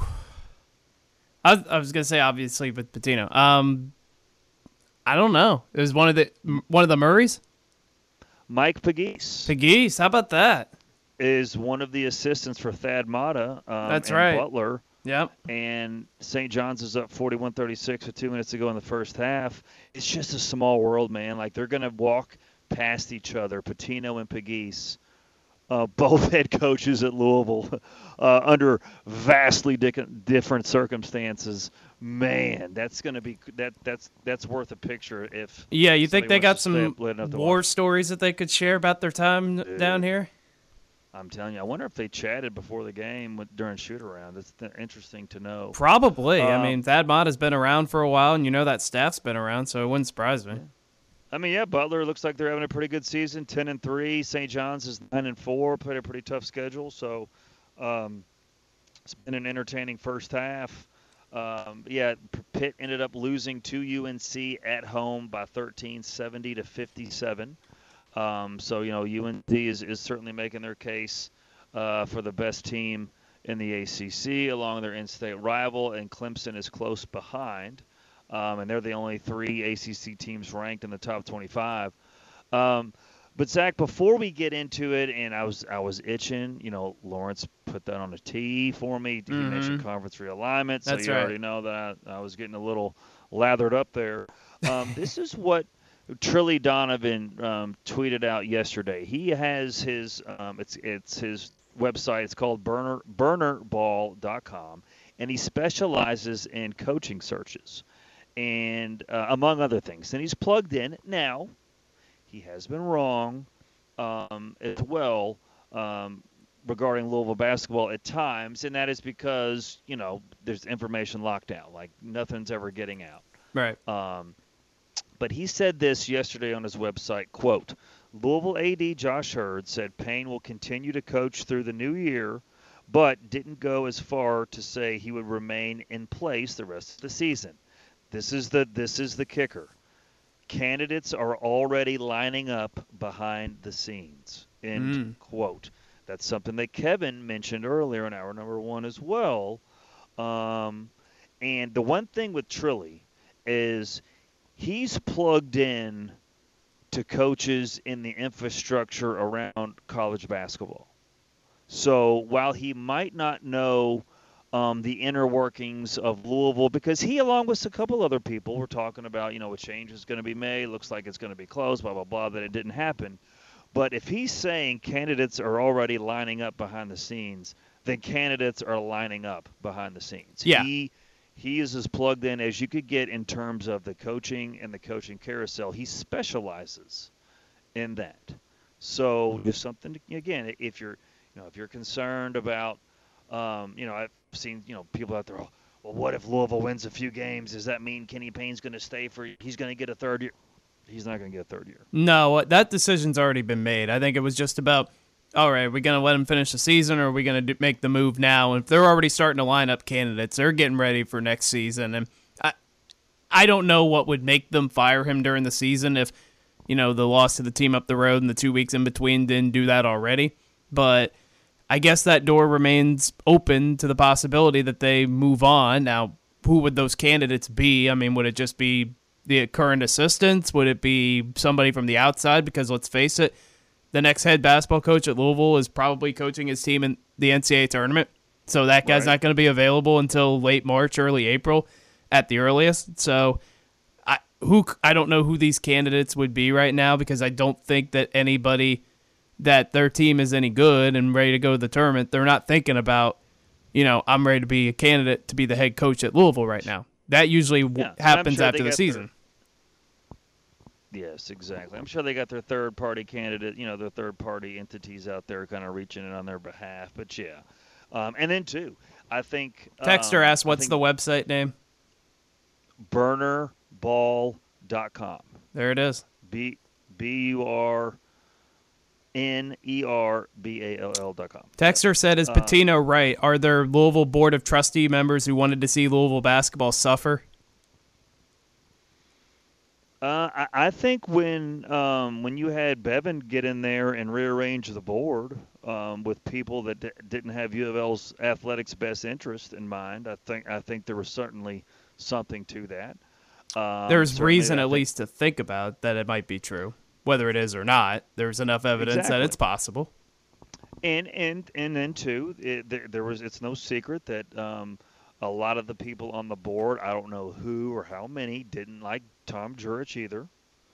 Uh, so I mean, you know, you, but at the same time, you had a lot of scandals that gave him the ammunition to make that move to begin with. So Um, you know, hindsight, obviously, it, you know, Pitino, the NCAA didn't didn't uh, find Pitino did anything wrong at the end of the day, and so you know, hindsight could have said, well, you know what, the why did Louisville shouldn't have fired him to begin with? Well, at the time, Louisville, it, it was super toxic. I mean, Louisville Mhm. was in the news, um, you know, for multiple scandals.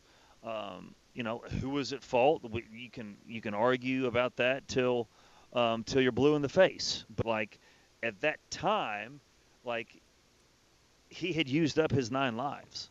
Yeah. Now, if you look back in retrospect, like, well, no, he, you know, he said he didn't know. He said he didn't have anything to do with it. And now the NCAA, the IRP of all en- entities, agreed. Surely, sure, you can come back and say, you know, they shouldn't have done this, blah blah blah blah blah. You know, but you know, looking back too, you can also say Louisville should have done what UNC did. Louisville should have done what Kansas did. I get it. I get it. And you know, that would have been what I would have done, Yeah. personally. You- you- they tried to do the right thing, and then they got punished for it. I That's mean, right. At the end of the day, that's exactly what happened, and we haven't been the same since. But now I'm with you. I think Louisville's going to attract a very uh, talented candidate, and they're not going to have the NCAA cloud. They're not going to have oh, there's potential sanctions looming overhead. They're not. That's not going to happen. That that's not the case anymore. And there will be a long list of talented suitors for this job. Make no mistake, but like Kevin said, I would be patient as well because we have to see how this unfolds. And Zach, you mentioned it too. I mean, we want the the head coach, the next head coach of Louisville basketball, to have NCAA tournament experience. That's Well, right. You would hope that they would have their team, you know, in the second weekend or so of the NCAA tournament. So there could, you know, if you move on from Payne, like there could be a scenario where our coach is still out there coaching, and you know, You kind of hope we might they not are. want to wait. Yeah, exactly. We might not want to wait the extra couple of weeks, but hell, if you waited, if you waited three months and wanted him canned after the the loss of the team up the road, what's another couple of weeks if you can get the guy that can right this ship rather quickly? That's exactly right. Yeah, I don't mind waiting for a couple extra weeks just to be able to get the right guy. Like, uh, uh, is it fine waiting two, three extra weeks because Dusty May has taken FAU back to the Final Four because Scott Drew is at Baylor in national championship consideration? Like, are we willing to wait? Yeah, I'm willing to wait because you talk about free publicity, great recruiting. There you go. You're going to see a coach that's out there in the national spotlight and playing in big time games, and that's a heck of a recruiting pitch to be able to take to Louisville. And let's face it, let's not lower the expectations for Louisville. This is a program that should be able to attract just about anybody in the country. There are six, Yeah. seven jobs in America that, when they come open, that basically every coach that isn't coaching at one of those other six or seven, and I mean Kansas, Team Up the Road, Duke, mm-hmm. those kind of Sure. programs, everyone else should be trying to get their butt to Louisville because it is one of those kind of jobs that if you if you get the right guy, as we've seen, Louisville can win championships. Game time, yeah. I mean, how many jobs out there can boast that they've had two Hall of Fame coaches? I Yeah. mean, you can be you, you can be in line to become the third Hall of Fame basketball coach and to be the third coach to win a national championship at the school, and what the fourth coach to take take a team to a Final Four over Yeah. multiple decades. I mean, there's not a lot of schools that can say that, and that's why when people say, "Oh, I don't know," who they, what do you mean you don't know who they can get? And, and sure, um, is the talent pool what it was 20 years ago? No, because you had a bunch of Hall of Famers retire. I mean, that's just how that's just how it, that is. But you know, you don't have the NCAA nonsense looming overhead. The only thing, the only negative right now that's being talked about is how bad Louisville is on the court. You don't have the off the court nonsense anymore. No, and you, can correct somebody- that quickly. Absolutely. Um, now turn it over to Duke Syracuse, uh, and Syracuse is another team that was projected to finish in the bottom three. It's early on, but they're ten and three, one and one in the league. That's going to be a game. Um, I want to say I don't think Louisville, I know Louisville plays them at home. I'm not sure if Louisville has to go to Syracuse. I do not believe they do, but I will keep let in me mind. look at that.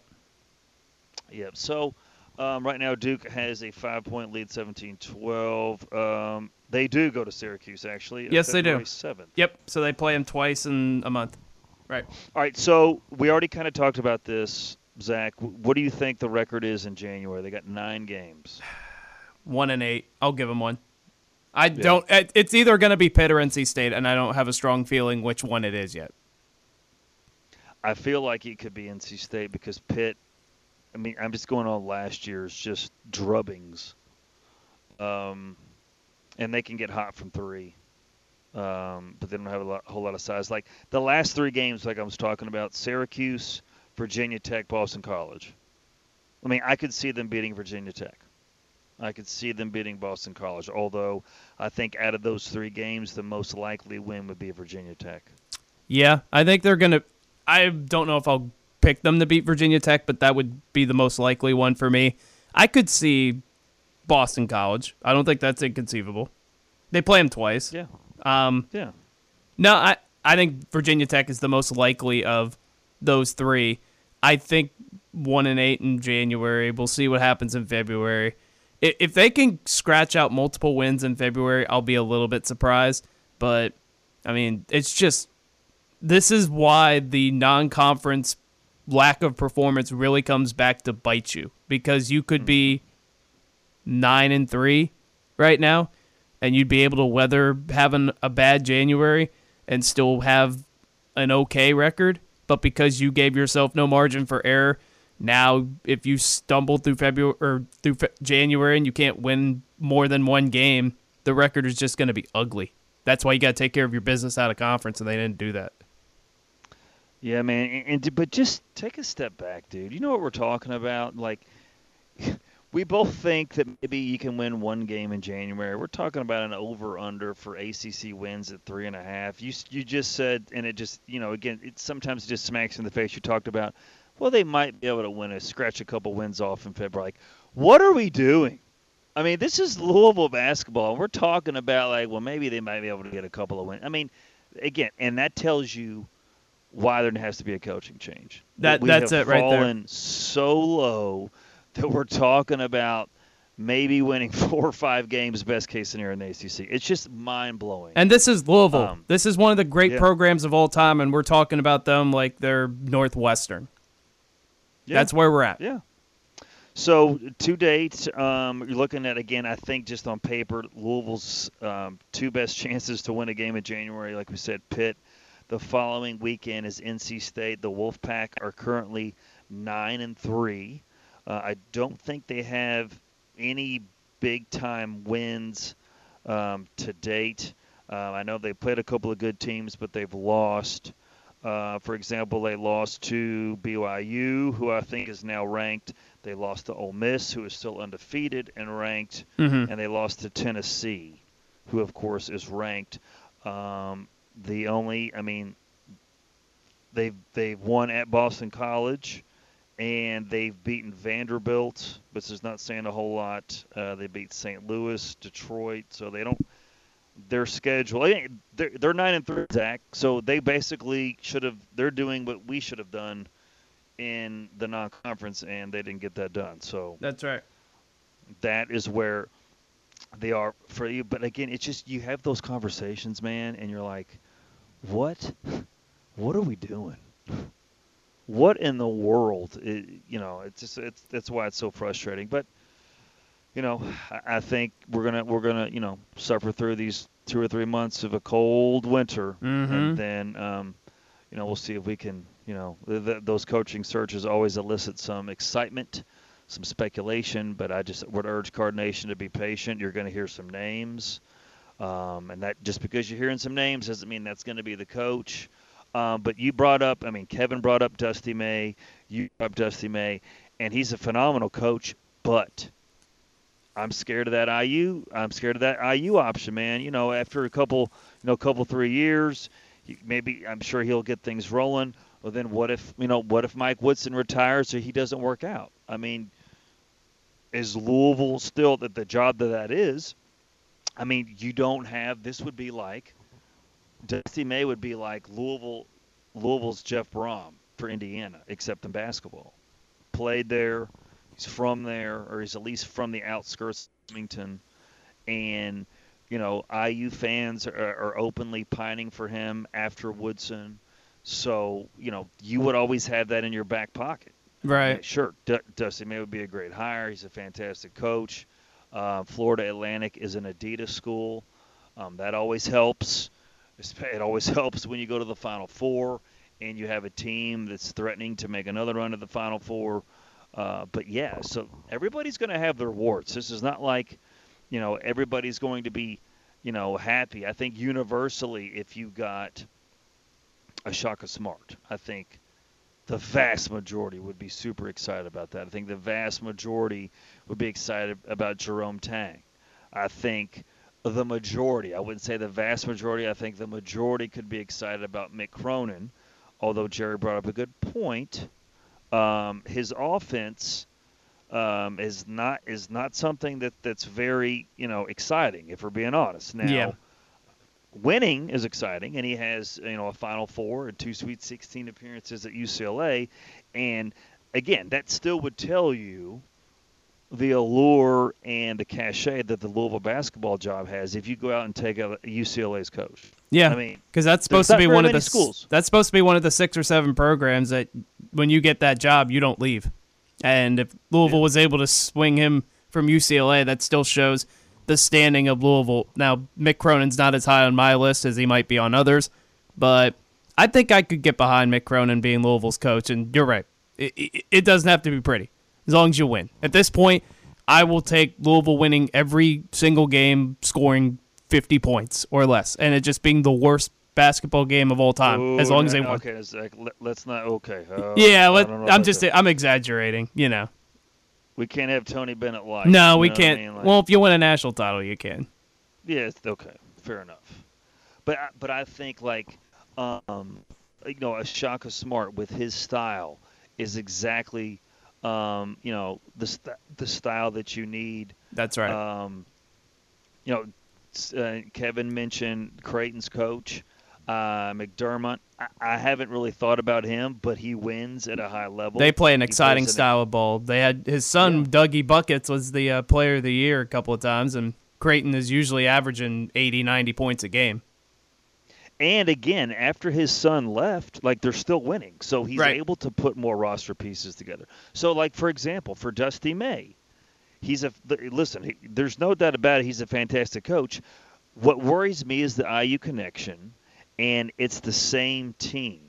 Because if you look at his record before the Final Four season, you're a lot. You know, you're in and around 500. You know, you're not like you're not being super impressive, but still, you're getting to the Final Four, and your and your team is competing for another one. That has to mean something. That Yeah. means- if you go to the Final Four, you're a hell of a coach. Yeah, especially I mean, at FAU, who had no history whatsoever. So I kind of Exactly. disregard some of it. Exactly. So Jerome Tang, again, he is on he is on um, my top list. But the one thing that could concern you is, um, was that elite run, elite eight run, was that like a one hit wonder type of scenario, or like so? But if he if he goes back this year, goes you know if he goes back to the tournament, say gets to the Sweet 16 or something, okay, then then then that situation still a smaller sample size, but again, you want somebody that can adapt to NIL, can use the portal, and wins. Well, Jerome Tang checks that box. Shaka Smart plays an exciting brand of basketball. Again, I don't. Th- I think he's you know from Wisconsin. He's got he's got Marquette rolling. I don't foresee him um, leaving. I know for a fact he wanted the job um, when Mack was hired. He was interested in the job again when he was still at Texas when uh, before Payne was hired. Um, pretty confident in saying that. But time has changed now. If you're back at your home state and you are at you know Marquette, as far as I know, I don't think they have a Division two football program or anything. So he's at his basketball school, Big East. So um, you know he's got everything he needs there. But I mean, I think I think if Louisville made it, Louisville could be in a position still to make him an offer that he can't refuse. Mhm. Uh, but what do you you know what are you wanting to do there? You know, how much money are you um, wanting to spend? I have the mindset, Zach, that Louisville basketball needs to do what Colorado football needs to do, and this you just hire a coach and you find the money after that. Yeah, that's exactly right. I mean, now you want it to turn out better than what Colorado's season ended up turning out to be because they lost Sure. their last six.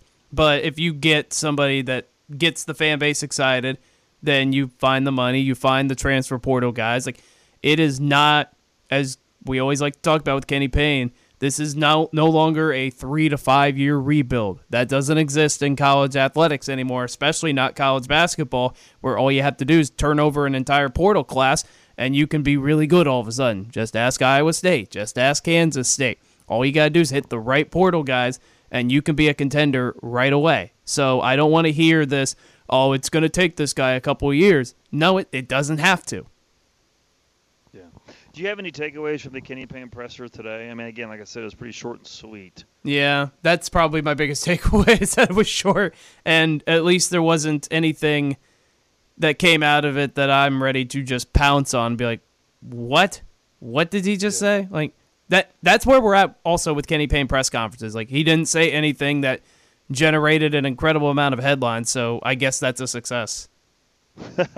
I mean, again, I mean, how low is the bar for that? They're doing the Um, bare minimum over here. Exactly. So uh, a little bit of portal news. Um, Peny Boone, a very talented running back um, from Toledo, is scheduled to visit Louisville this weekend. Um, he is a four-star prospect in the transfer portal, and um, had a fantastic season. I want to look up his stats. Um, he played. Uh, he looks like he had signed originally uh, to play at Maryland, transferred, went to Toledo, put up crazy numbers. Again, I want to try to find his statistics. Um, but this is a guy that would start alongside Don Chaney, um, or uh, maybe Chaney could um, be the Isaac Guerendo of this year if Peny Boone were to commit. Now, Florida State and Miami um, are still on him as well. He's a top 100 guy in the portal. So this is this was a guy that I would assume if he comes and commits, then that means IG is not staying. Yeah, yeah, that would that would be the telltale sign. Now, I would. What would you take? Would you rather IG come back? Because I think I would. Yes. Between those two options, I would take IG coming back because he's a proven commodity and really kind of became Louisville's best running back the second half of the season. So if you have him and Chaney together, I think that's a really nice one-two tandem. I think it's kind of what we saw this year. Too. I, I really, really like Huon Brown. I, I really, uh, I really do.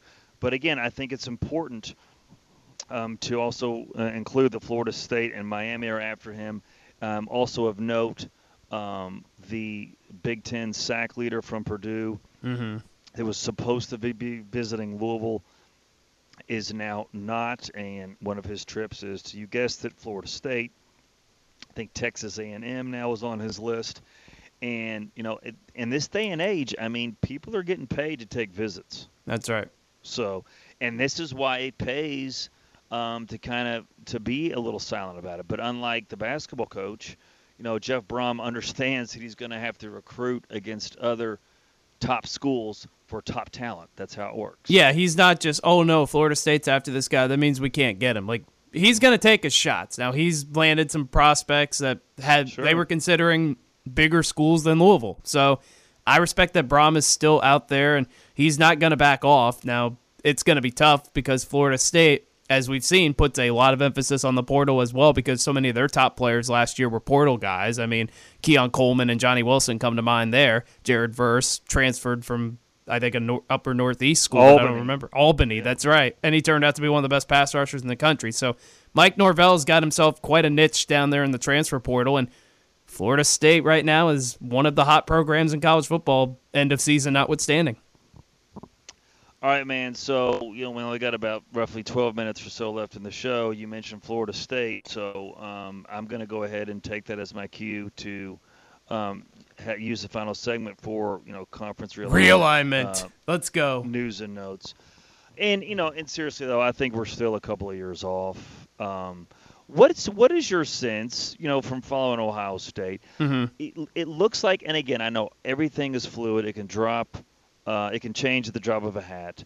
But at least right now, the SEC is on record of saying that they really aren't looking to expand.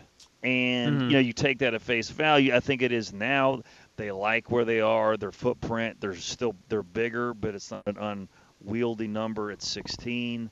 Of course, Florida State, Miami wouldn't really give them new markets. Um, and, and when Florida State leaves, I mean, I, I'm not even considering them going to the uh, SEC. I think they're Big Ten bound when they do leave. My question to you is, how do you? What is the number that the Big Ten wants to get to? Would it be just adding two to get to 20? Do you think they could? They would want to go bigger, or do you think they just add because Florida State would be available? And then if they can get out of their granted rights, they take Miami because it's a like-minded institution and it gives them more of the Florida market. I think it's the latter one because I think Florida State, Miami, what they do for the Big Ten is it makes it a truly national conference because the South is the one part of the country that they don't have. They're going to have a footprint in the West Coast now. Obviously, they own the Midwest.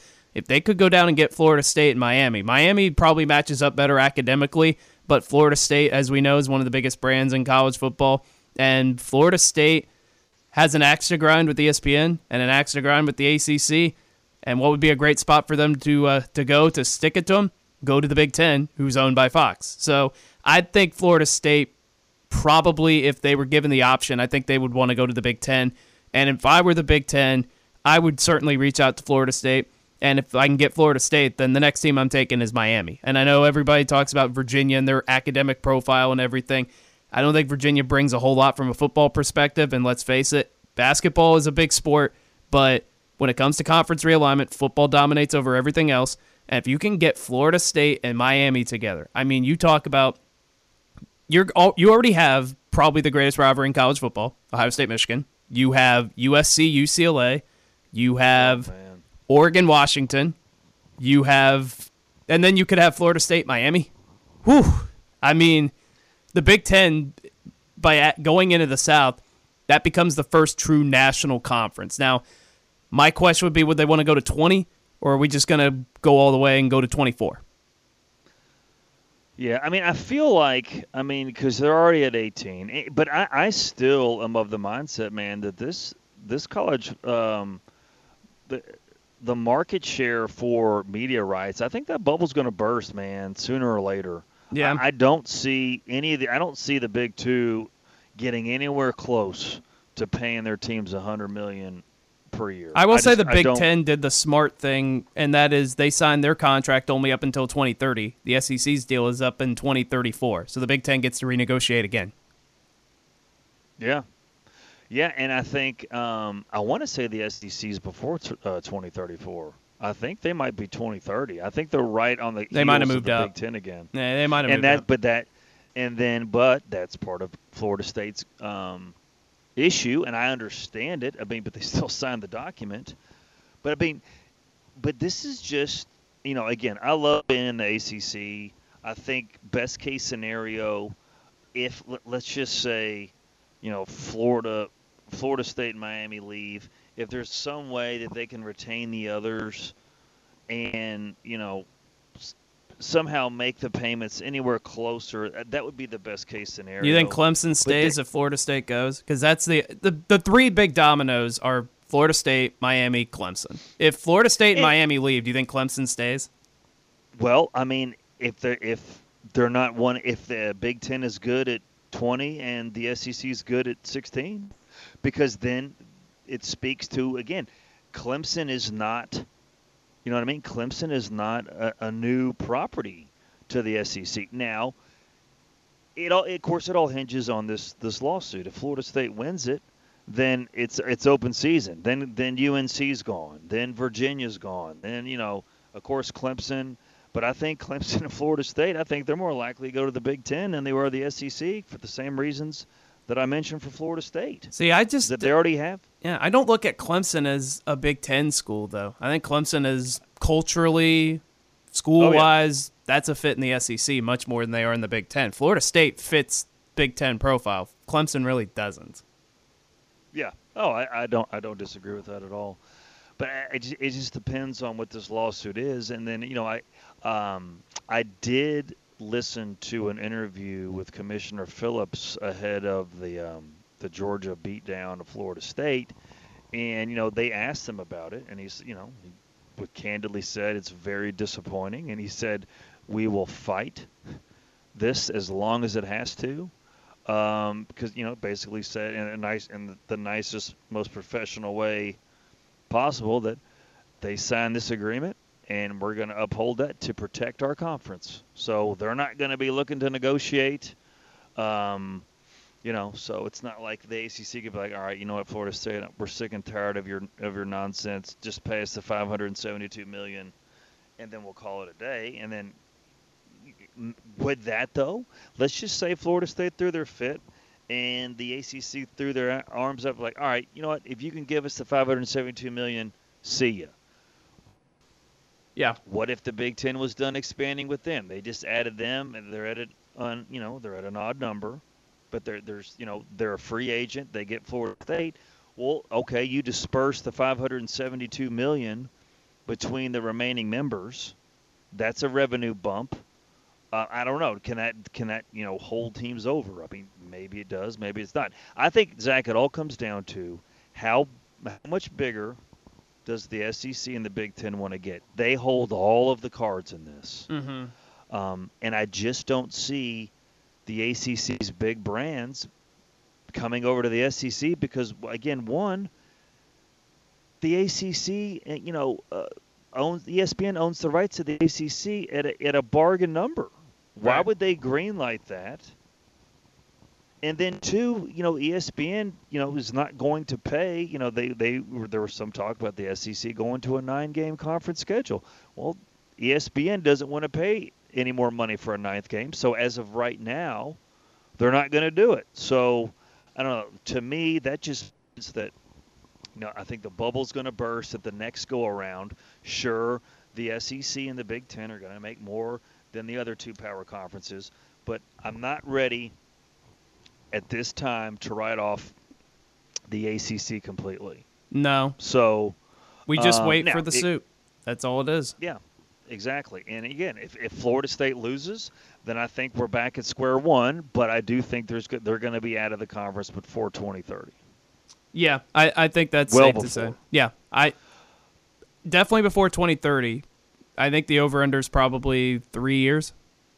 Yeah, yeah, and, and and that could that for all we know, that could be how long the the lawsuit takes. So we'll, we'll see Right, how yeah. that all transpires. Lawsuits take a while. to- yeah, and at the same time, you know, Louisville um, Louisville picked a good good time to start winning and being relevant in football. You know, if you're going to win 10 games and finish in the top 20, whatever, um, you know, I think the Big 12 is is Louisville's landing spot unless the SEC wants to get to. Could you see Louisville being in the SEC if the SEC elects to go to 20 when the Big Ten gets their pick too of yeah, the ACC? I don't know. I think Louisville, in order for them to be in the SEC, it would have to basically be what some have predicted, and that is the AFC NFC model, where it's just Yeah. the Big Ten and just the SEC. Otherwise, I don't think Louisville ends up in the SEC. Yeah, I think it's a long shot for sure for Louisville to be there, but I, I can see a scenario where you're going to have three power leagues of around 20, 22 teams. I mean, uh, sure, would there be some teams left out potentially? I think that's where we're heading. I think all three of those power teams are going to have 20. I think 24. I don't think 22 is not. I don't think that's going to happen. I think they're going to go to either 20 or 24. I think my guess is eventually by 2028, 2030, there's going to be three 24 team leagues. So, do you think? I mean, do you think ESPN does anything to protect the ACC, or they're like, all right, man, it's going to be a free for all? Uh, I, I still don't see them just letting go. I mean, you know, the ACC's obviously not, but like you would think, and just till recently, I mean, the conference on the brink outside of the Pac-12 was the Big 12. was the Big 12. Yeah. Now they're they're as stable as ever. They come up to negotiate, I think, in 29. So they're also going to be able to renegotiate by then. So with the ACC, not until 2036. But then there was that clause in there where it talked about 2027. There's no guaranteed revenue after 2027 because they have to relook at it. But then the grant of rights is still up through 2036. That's going to be a main sticking point in, in, in favor of at least what Florida State wants to prove legally. But hey, you're, you're trying to keep us in this league to 2036, but there's no plan as of right now past 2027.